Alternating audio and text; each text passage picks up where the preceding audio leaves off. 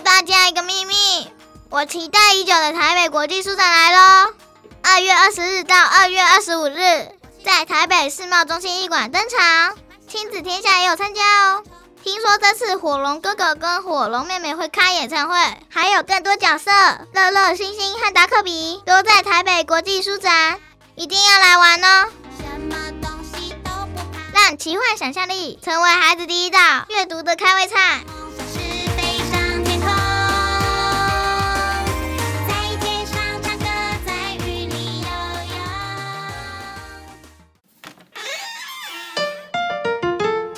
用爱的延长线连接家的新关系，我是陈品浩，欢迎来到关系相谈所，陪你觉察内在自我，理解人我差异，让爱与连结不断线。Hello，大家好，欢迎收听关系相谈所，我是品浩，你们最近好吗？我们关系相谈所其实一直以来讲到关系里面的大小事，我相信都是非常多听友很关注的主题哦。那其实过去也有很多的听友在我们的许愿池里面提出关于这个婚姻当中这个关系的各式各样的问题哦，那真的就是各式各样的问题。然后我后来发现，诶，这么多问题当中，其中有一个面向，大概就是关于伴侣相处的问题类型啊，里面那有很大中其实都是想要了解，就是男性 或者是对方在这个关系当中。所呈现的一种蛮普遍而且是常态性的一些样貌，以及他们之所以如此的原因，还有如何和他们啊、相处的一些疑惑或疑问哦。那我们自己治疗所负责这个伴侣之商的伙伴呢、在和来访者或案主的合作的过程当中，其实也有非常非常多是和这个婚姻当中两性关系有很大的关系啊。所以说来其实也蛮巧的，我前一阵子刚好有一个很难得的机会，能够帮一个我们业界非常资深的。呃，心理师的新书写序，那这本书就是在探讨关于关系中的一个性别的现象，还有它的样貌跟原因等等。那尤其会是比较侧重在男性的这个角色，而且它的书名啊，我相信就是非常能够呼应大家在关系里面的经验，因为这本书的书名就叫做《妈宝心理学》。介绍这本书跟作者之前，其实有个小插曲，就是那时候这个作者他在找我帮忙写推荐序的时候啊，我其实是有点犹豫，因为我大部分的时间其实是放在治疗所的服务跟团队的营运比较多，所以说我自己非常担心时间有限。可是那一天当我拿到那个书稿的时候，我想说，哎，我先快速的浏览一下重点哦，然后再找时间把它慢慢看完。就没想到我一翻开之后不得了，我那一天晚上完全就是废寝忘食，一个晚上熬夜就赶快把它全部都看完了，真的是。舍不得停下来哦，因为实在是非常非常精彩，好，所以大家如果在这个呃妈宝心理学这本序里面，就可以看到我当时在呃看这本书的时候心路历程。所以这一集啊，我们就是非常非常荣幸而且开心能够邀请到这本书《妈宝心理学》的作者。那他在临床工作的现场，其实投入亲密关系的这个心理咨商非常多年，而且对于男性的这个心理的发展有非常深刻而且独到的眼光哦。所以今天我们特别就是请他呢。好，来到我们关系相谈所，来跟大家一起畅谈这个妈宝的世界。那这一本《妈宝心理学》的作家呢，就是王佳琪心理师。Hello，佳琪。嗨，各位听众朋友，平浩，大家好。是是，刚刚稍微介绍了一下这本书是佳琪写的啦，嗯，那非常精彩。可是我相信很多人应该更想要认识。呃，这个佳琪心理师的背景啊，嗯、可不可以麻烦你跟大家多介绍一下你自己？呃，我现在是在台北的大型诊所服务，那我主要做的也是成人的心理咨商、心理治疗。其实一开始加入到社区心理咨商所的时候，我第一个工作就是失恋，然后大概二十几岁的女生的失恋，嗯、那时候是从这里开始谈。所以一开始我其实听到的，就台湾的男生也是从女生的嘴中说出来的。对，比如说他们在讲说，为什么有了我还要去找另外一个人？嗯、那他现在说分手是不是真的是分手吗？他会不会之后又回来？其实一开始是这样子，但后来因为慢慢工作久了，那我们诊所也是慢慢开始就有婚姻咨商啊、伴侣咨商的一些工作进来的时候，才慢慢发现，哎，男生会被嗲来耶，就是他们不会自己来，嗲是抓来的意思，就是哦，好，拎起来的那个嗲起来，真的是拎起来，因为很不自愿的概念，很不自愿呐，就是因为通常是太太说，如果你不来做伴侣咨商，我们就离婚。啊，是，然后先生就一脸不情愿的来，对，然后就会有一种回到以前在那个国中当中辍辅导替代役的时候。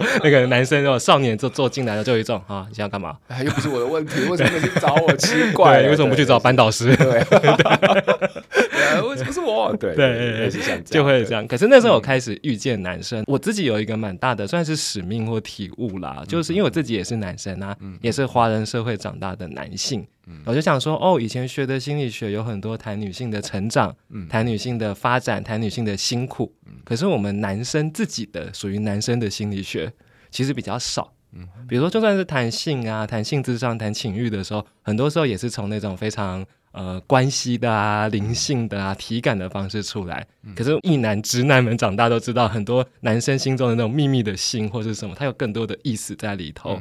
所以我才会从那个时候开始遇见这些男生。有些男生当然非自愿就走了嘛，可是有些男生慢慢从非自愿变成自愿。我开始工作的时候，也才开始在想，对啊，那。我们男生在这个过程心理发展是怎么一回事？嗯嗯、所以才慢慢开始有一些写作，然后一些集结，开始谈。妈宝啊，渣男，然后慢慢变成这本书。嗯、了解了解，因为这本书其实非常切合，我觉得是在当今这个时代里面，很多人在感情或者是在关系当中的某一种经验哈，嗯、或者是样貌。我觉得你在书里面其实讲的非常非常的透彻，而且精辟。我现在就直接来问问佳琪啊，嗯、就是说你的书名其实非常的直截了当，妈宝的心理学啊。所以说在这本书里面你是怎么定义妈宝？嗯、然后呢？我知道在你的书里面花了不少的篇幅在写妈宝的养成跟他的成长，其实跟主要的照顾他人就有非常密切的关系。通常会是母亲比较多，对，所以我可不可以在这边就是先问你两个问题，要直接切中你的这个书中的重点，就是说什么是妈宝，你怎么看？然后呢，妈宝是如何被养成？OK，呃，其实我觉得第一个概念上就是妈宝是一组人呐，就是两个人，其实原则上应该是三个人。那我们卖个关子再讲为什么。是三个人，但大部分时候是讲两个人。那哪两个人？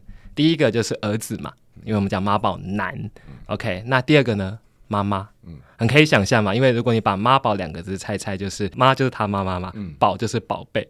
他妈妈的宝贝男生就儿子，他妈妈的宝贝儿子，嗯，这个就是妈宝男。那为什么我要特别强调这个概念？因为其实我那时候写书的时候也在低卡潜水非常的久，然后潜水大家就被公审嘛，就是说他这样是妈宝男，他是不是人格有问题？他是不是没有家教、没有教养，然后没有什么什么之类的？但我觉得这些概念可以理解那个情绪，嗯，嗯，然后理解那个需要公审的欲望，对。可是有一个东西错了，或者说那个东西少了之后，其实看妈宝男就会歪掉。嗯、就是他们大家会说这个人人格有问题啊，是。可是事实上这是一组关系，什么关系呢？其实是妈妈跟儿子纠缠在一起，嗯，然后两个人好像变成一个人，他们既融合，有的时候也会相爱相杀。Yeah.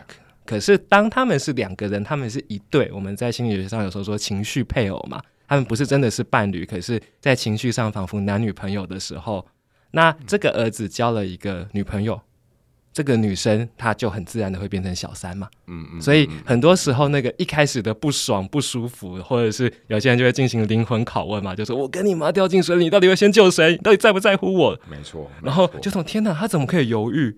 他怎么可以觉得答案竟然是他妈？的那个瞬间的时候的最大的问题就是，其实很多人在那一刻就变成小三了。可他没有意识到是怎么会是小三，一定是你人格有问题吧？可是这里没有看到的事情是那个隐藏版的妈妈。所以妈宝，我觉得第一个定义是它不是一个人格问题，而是一组关系的问题。关系就是妈妈跟儿子的相互纠缠，所以我们这个称之为妈宝。这是第一个部分，怎么样纠缠呢？我在书里面写了一些不同的面相，因为我们写四加二有点多，所以我跟大家介绍其中几个我印象比较深刻的。我们刚刚讲过说妈宝其实妈妈跟儿子纠缠嘛，那我们就可以想的问题是什么样的妈妈她需要跟儿子纠缠在一起？她为什么要跟儿子变成一对情侣？她应该跟她先生呢？他们结婚生小孩，那为什么不是跟先生呢？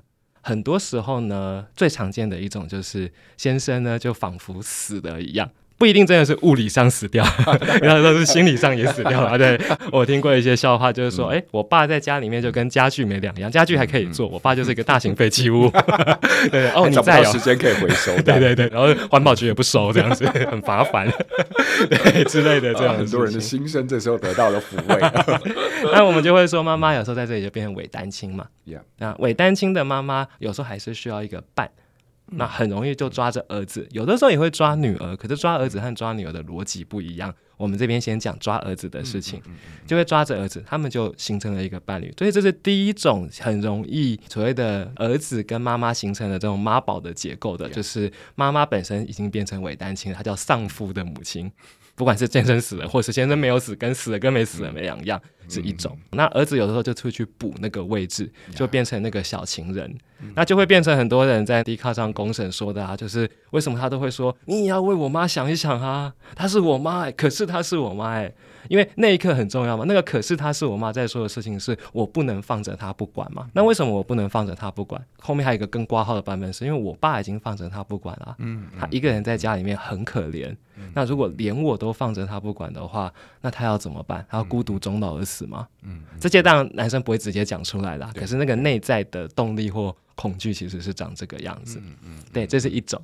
那我再分享另外一种，另外一种是忧郁的母亲。有一些妈妈她不见得真的是那么丧夫，比如说真的有我们临床诊断的忧郁症。或者是不一定是这样，可是她长期就在一种唉声叹气呀，然后很愁苦的这种状态里面。那在这种状态，有的时候儿子呢会被培养出非常非常善于读妈妈的脸色，然后读空气。比如说，我有听过一些说法是，妈妈一叹气哦，一皱眉头哦，儿子马上就可以感觉到家里的气氛变了，然后就开始紧张，然后开始问妈妈说：“你还好吗？你要不要出去散步？你要不要坐一下？”还是我泡个茶给你喝，甚至有些人可能是哎，我讲一些笑话给你听。在我们这一行的男生，因为我有一些剧团的那个工作，然后呢，跟演员这一行的很多男生，其实最后就培养出这个能力，反而在他的工作上很有发展。哦，我们是怎么样？我们就很会聆听嘛，心理师就变得超会聆听。那有一些。我们这一行的男生的心理师，其实跟妈妈也有这种紧密，因为我们超会听，然后我们从小就被训练着听，所以一路听到大，就很可以听来访者的心声。那演员，我后来发现有一些也是，那演员是什么？他们有的就会很希望可以逗妈妈开心，嗯他们就表演各种东西啊，然后讲故事啊，讲笑话，妈妈妈笑了，好像就放松了。然后我发现有一些男演员也有跟妈妈很紧密的状态，嗯，而且哇，光这两个部分我就觉得可以超多咀嚼的。哎，我再多问一点，为什么你会觉得就是说在母亲这个角色里面，她其实忧郁这件事情会是一个好像跟母亲形象或者是身份会扣在一起的？状态，我觉得那有两个层次啊。嗯、第一个层次是确实有一些隐藏的、没有被诊断出的忧郁症在临床上的，因为上一个世代其实去身心科就好像一个标签在那里头，所以我觉得一个确实是母亲有忧郁，但整个家庭可能有处在一种否认的状态。嗯、我觉得还有另外一种，也是因为整个华人社会的那种重男轻女的氛围一出来，然后你看。女人结婚生了小孩，好像这辈子就差不多是这样了。嗯、可是如果先生这时候又不在，然后或者说先生就处在一种也很冷漠的状态的时候，嗯、他的时候就变成一种怨恨或怨妇的状态。了解，那那种也是一种类忧郁的样子。OK OK，嗯、非常精辟。也就是说，其实我们可以看到母亲的这个角色，你们在家庭里面，她原本应该是跟老公配对在一起，不管是在情感上或者是关系上面，嗯、但是。演变到最后，因为各式各样的原因，变成他跟孩子有一个非常深的共生关系。好，那这个共生的形式里面就有非常多种，在你的书里面，其中两个。大概最常看到的一个是爸爸死掉了，就精神性的死亡。对，这精神性的死亡其实基本上就已经在关系里面起不到任何作用，所以说妈妈只能依靠孩子在这个关系里面继续帮他找到一个心理的慰藉或者是支持。是。那另外一个就是我们在整个时代里面，或者是在整个家庭结构里面，其实是各式各样的一个潜藏的原因都会造成。母亲这个角色有非常大的一些失落，反正他就是最后形成一个忧郁的一个氛围。那作为一个儿子，会对于这个部分，对于母亲的表情或者是他的情绪，会特别的敏感，或者是特别的在意，以至于说他其实世界里面只有母亲过得好。他才有可能自己也跟着过得好，所以在这些不同的脉络底下，就形成了各式各样的妈宝的 结果。所以我反而听你这么解释的时候，我觉得你并不是在以一个我们社会的常态的那种价值在攻击妈宝，反而是在试着让更多的人理解到妈宝这个东西，它是如何在我们的家庭结构里面养成，而且成长成现在的这个样子。是啊，你刚才讲的那个女友成为一个在原生家庭里面的小三位置，我觉得这非常非常的精辟啊。嗯，就是应该。帮蛮多人，我觉得找到了一个哦，终于有一种豁然开朗的感觉。在你的书里面还有类似像这样一个非常深入而且深刻的一些说法。如果我回到呃我们在生活当中的一些面向里面，好了，因为很多相谈所的听友有一些是在婚姻里面呢，她可能要面对她老公，还有她老公的婆媳的问题啊，或者是说她自己可能本身也是在关系里面，然后面对老婆或者是面对母亲啊。你觉得刚刚说到类似像这样的一个最后的关系，它会如何带到跟伴侣的相处上，然后会形成什么样的问题？大概你自己的接触经验里面，通常会有哪些困扰？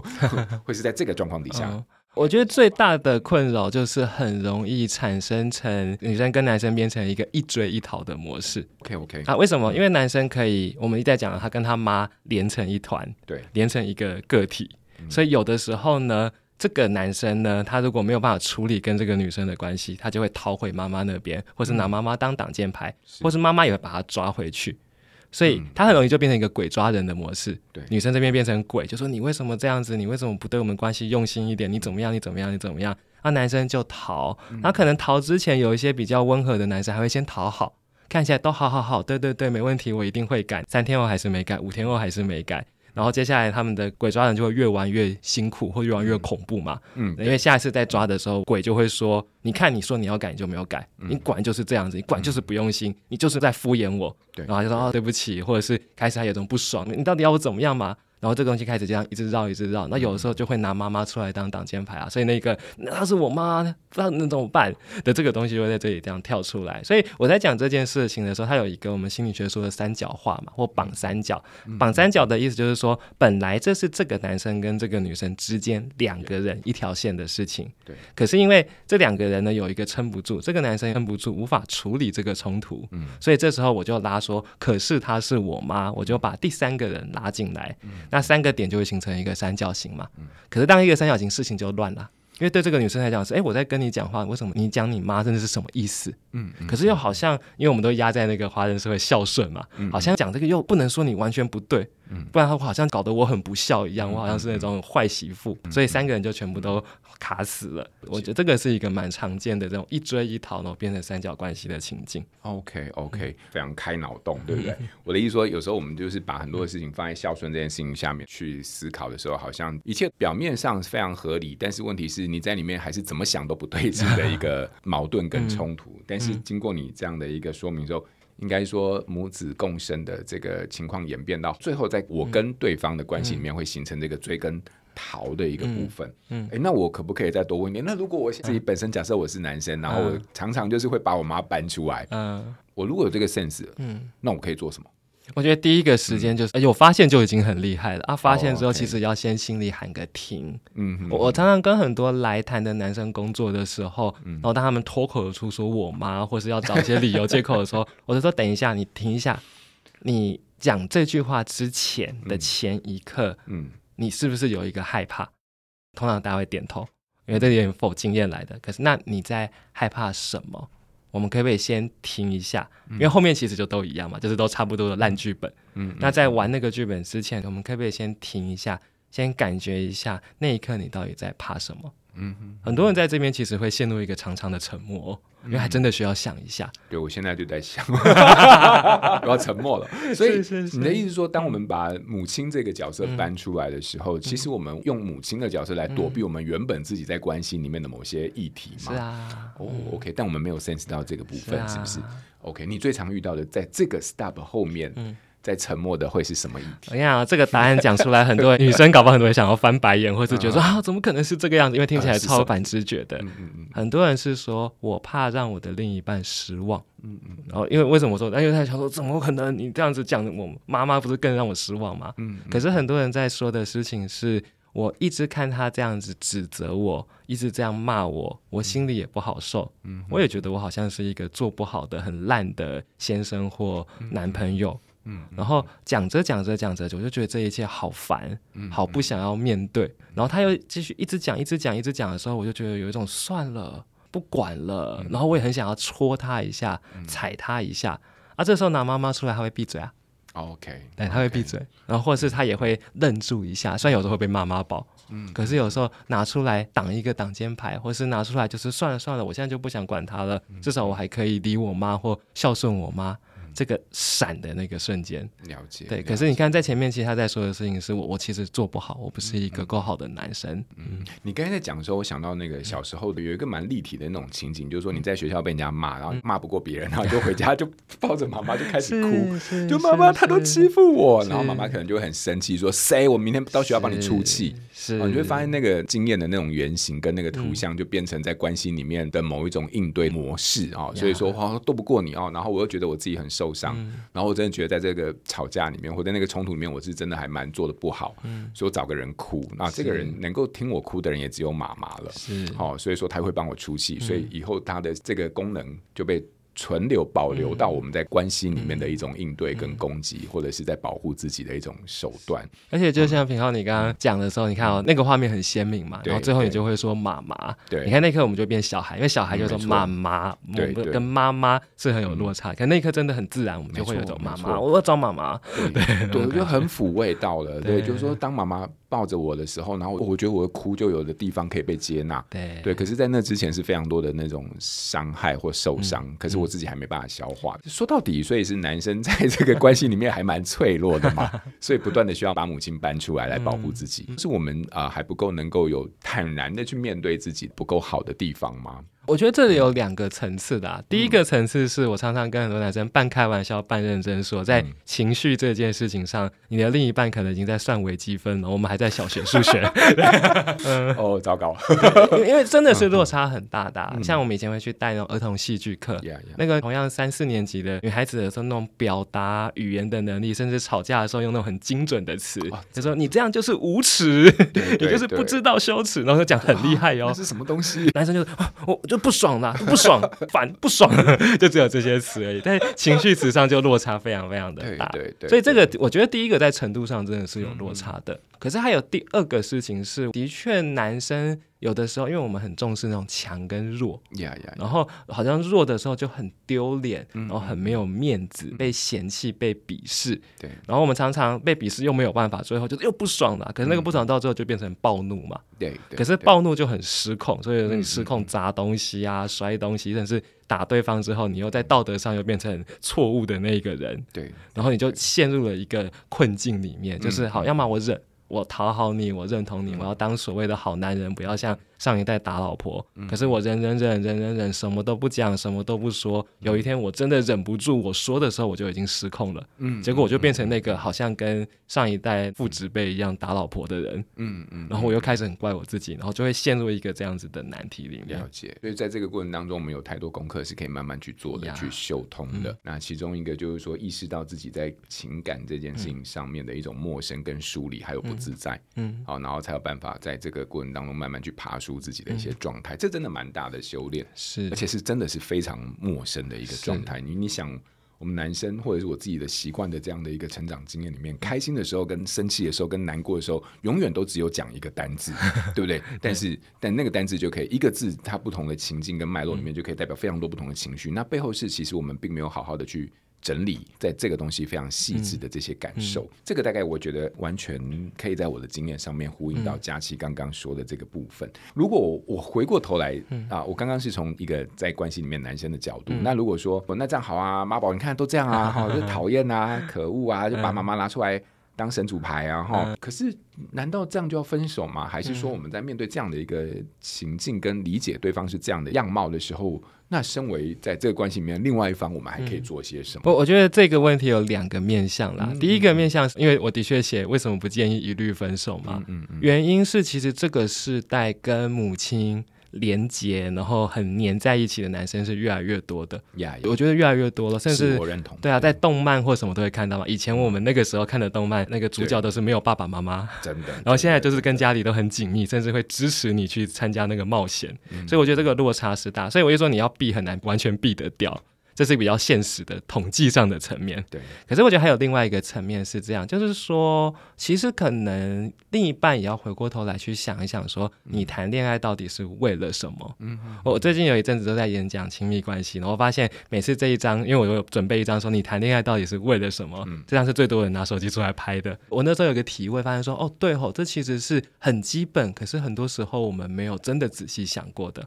我的意思是说，有些人谈恋爱，你当时说啊，为什么还有为了什么？就是希望他对我好啊，我也对他好，我们在一起很开心。嗯。可是如果你真的只是谈那种学生小情小爱那种恋爱，没问题嘛。嗯、可是如果你要结婚生小孩，其实有非常非常多其他的层面呢、啊。嗯嗯嗯。比如说，其实你结婚生小孩之后，几乎是三个三角关系哦，至少三个三角关系。嗯、我算给你听。有生小孩之后，你跟另一半跟小孩是第一个三角形，对，对不对，对？那你有娘家嘛？嗯，娘家跟你就是一个三角形，我还没有算到你先生。对，OK，啊，先生也有夫家嘛？夫家也是这样，而且都没有算兄弟姐妹哦，嗯嗯、已经有三个三角形的。那、啊、我们刚刚讲一个三角形就够人伤脑筋了，三个三角形，哦，要死了。对，所以在这里头，你到底还要的是什么？比如说，有些人谈恋爱、结婚是为了有小孩，嗯，先生怎么样不是最重要，重要是有小孩。那有些人是为了经济上的稳定性，嗯嗯嗯、那有些人是哎，我就是需要一个安全感，我需要一个避风港。每个人其实不一样，对，所以妈宝男这样子是不是很过分？没错，可是你到底要不要忍耐？我觉得其实要先看你的目标是什么。我举例来说，有些时候对他的确在亲密上让你很失望，嗯、可是你经济上确实是完全靠他的，对。然后你也暂时没有办法开阔其他的经济的来源，那那就是一个现实啊。这个时候有时候我们真的会说，那如果你经济上真的很需要它，那有些时候你的确需要忍耐或需要去处理一些它的东西。对，这是一种逻辑。其实还有一个我也特别想跟大家分享的逻辑是，有的时候我们一气起来之后就会觉得说，算了就离婚，算了就分手，我就回娘家或是怎么样。可是因为我们工作的时候，平浩可能也知道，我们做治疗工作的时候都会把。来访者的原生家庭也处理一下。有时候我听到那个算了，我就回娘家的时候，都心一惊呢，因为我们已经知道他的原生家庭故事了。有些娘家根本没有让你回去啊。对，他就说他跟他家里关系超烂的。嗯，然后我想说，嗯，那我我就问说，等一下，等一下，等一下，你停一下，你先冷静。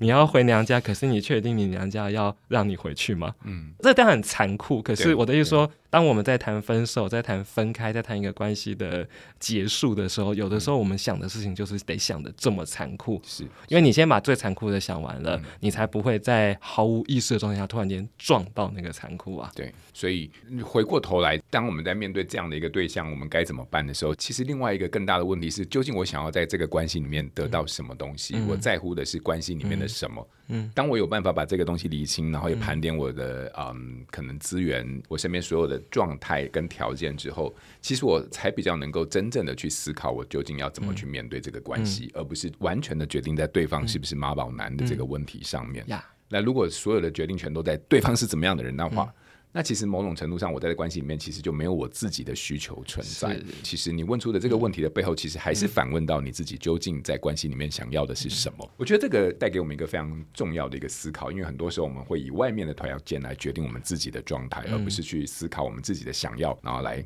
评估当前的条件。Yeah. Yeah. 好，所以这个是佳琪在问题里面带给我，我觉得非常非常棒的一个心思。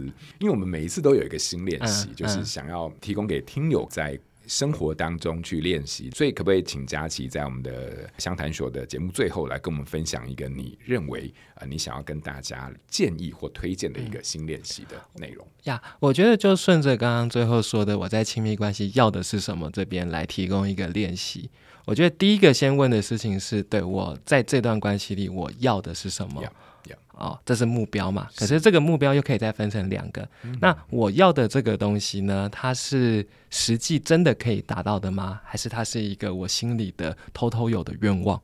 嗯嗯，嗯，这叫做可行性嘛。嗯、我我要这个，比如说，呃，好，我希望以后我先生每天都可以早上 有一杯热咖啡。嗯，但有些家里面这可能是实际可行性的，你开口要，然后对方也愿意泡他，我非常热爱做手冲。对，可是在有些家是完全不行的。嗯那为什么要分成这两个？可行的，它就是属于我们大人的领域，我们就可以去谈判啊、交涉啊，甚至自己为自己做嘛，也可以是这样子。那我就可以为自己达成，或是跟另一半说：“哎，我需要这个，我想跟你要这个，你可以给我吗？”嗯，那这个是一个大人的交涉，你可以为自己满足这个愿望，或是某个程度上，你可以说自己当自己的圣诞老人，或邀请另一半来当你的圣诞老人。可是你得开口要，这是一个成人的部分。可是有一些愿望，你如果仔细的想一想，发现，诶，这个其实在现实上不太可能达成。等一下，那一刻你可能心里会有好多的怨恨，就是为什么是这样？为什么这样？可是那一刻，也许最重要的事情是听听看。通常那些我们没有办法达成，但一直还放在心里的愿望，都是我们的心里的小孩，就是内心的儿童状态在说的愿望。那可能是因为一个遗憾，那可能是因为一个想象、一个幻想，然后我们一直放在心里面。它依然很重要，可是我们要知道，那个东西如果没有办法达成，而我们失望、我们怨恨的时候，那个跟失望跟怨恨，我们要一次一次的看见，一次一次的去懂，然后一次一次的知道说，对啊，我们长大之后就会意识到，他没有圣诞老人哦。嗯。可是我们就算在没有圣诞老人的时候，我们可以怎么样给自己一些礼物？圣诞节的时候给一些礼物，或是我们可以去当自己的圣诞老人，或去当别人的圣诞老人，这就会是一个我们叫做替代性的满足。了解。对，也分成这样的部分。再讲一次，你要的是什么，以及这个要的东西。是他真的可以达成的，属于大人的部分，还是他其实不能达成，可是对我仍然很重要，因为那是我心里的一个小孩的愿望。嗯，那我觉得可以做一个这样的练习。哦，非常棒，非常棒。首先就是两个步骤，第一个就是说你先理解自己想要什么东西。嗯可是，在那么多众多你的想望里面，一定有一些是你可以透过你自己可以控制的部分，嗯，或者是去谈判的部分达到的。可是有另外一些可能是来自于你自己原生或者是成长当中的某种各种议题，最后浓缩成比较在现实以外的一些呃愿望。那那个东西不见得不能达成，可是它可能不见得能够在。关系里面去做强硬的索求，嗯、因为那个是非关现实的，嗯、或者是它有一些条件的难度的。好，厘清这些东西其实蛮重要的就不会让自己只停留在一种遗憾的怨怼当中，Yeah. 然后怪罪这个关系的不完美。